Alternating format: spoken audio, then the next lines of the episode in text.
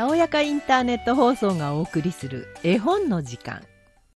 村山和子作「川へ落ちた玉ねぎさん」ある町にじゃがいもホテルという宿屋がありました。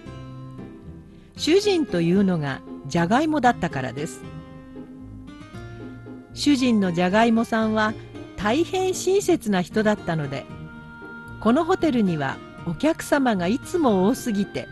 どうかすると一晩に2人や3人のお客様を断らなければならぬこともありました。ある夕方もうこの上一人のお客様も止めることができないほど満員になりましたので満員になりましたからお気の毒でも今晩はどなたもお止めできません。という大きな満員札をじゃがいもさんはホテルの入り口にかけようとしました。するとそこへ立派な玉ねぎの紳士がやってきてじゃがいもさんに言いました。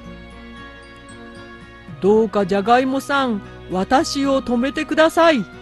大変疲れていますから。じゃがいもさんは気の毒に思いましたけれども空いている部屋がないのでお気の毒ですけれども何分もう満員になってしまいましたからと断りました。けれども玉ねぎさんは朝から遠い道を歩き続けてくたくたに疲れているのでこの上歩くことができません。馬小屋でも屋根裏でもどこでもいいからどうぞ止めてください」と頼みました。そこでじゃがいもさんは考えました。犬さんやお猫さんならいざ知らず玉ねぎさんを馬小屋なんぞ止めたら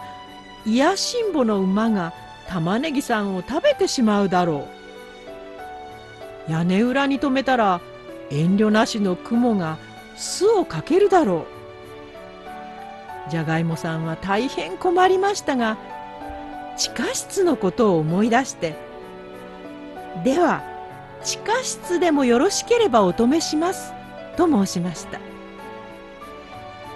玉ねぎさんは大変喜んで止めてもらうことにしました。そしてじゃがいもさんに案内してもらって地下室に行きました。そこは真っ暗で何にも見ることができませんでしたので玉ねぎさんは手探りで小さいベッドを見つけてそこへ横になるなりぐっすり寝込んでしまいました。すると不思議なことにそのベッドが少しずつコットンコットンと窓の方へ動き始めました。そして窓際のところまで来ると一緒にベッドは急にパンとひっくり返ってその弾みに玉ねぎさんは窓の外へ投げ出されてしまいました。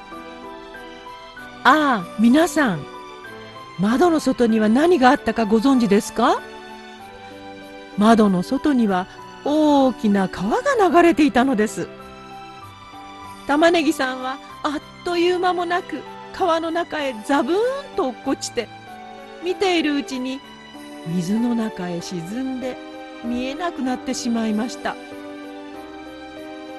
かわいそうに玉ねぎさんは野菜の皮を外に捨てるためにこしらえてあった電気仕掛けの箱をベッドと間違えてその中に入って寝ていたのです。しかしそのうちに夜が明けました。朝になったのでじゃがいもホテルの主人のじゃがいもさんは地下室へパンと紅茶を銀のお盆に乗っけて来てみますと昨日の晩に泊まったはずの玉ねぎさんの姿は影も形もありません。玉ねぎさんの持ってきたトランクが残っているだけでした。じゃがいもさんは大変に心配して早速新聞社へ行って次のような広告を出してもらいました。昨日の晩私のうちの地下室に泊まった玉ねぎさんが行方不明になりました。お心当たりの方は私のところまでお知らせください。知らせてくださった方にはお礼を1円差し上げます。じゃがいもホテル。すると、その日の夕方、ひょっこり昨日いなくなった玉ねぎさんが帰ってきました。じゃがいもさんは、ま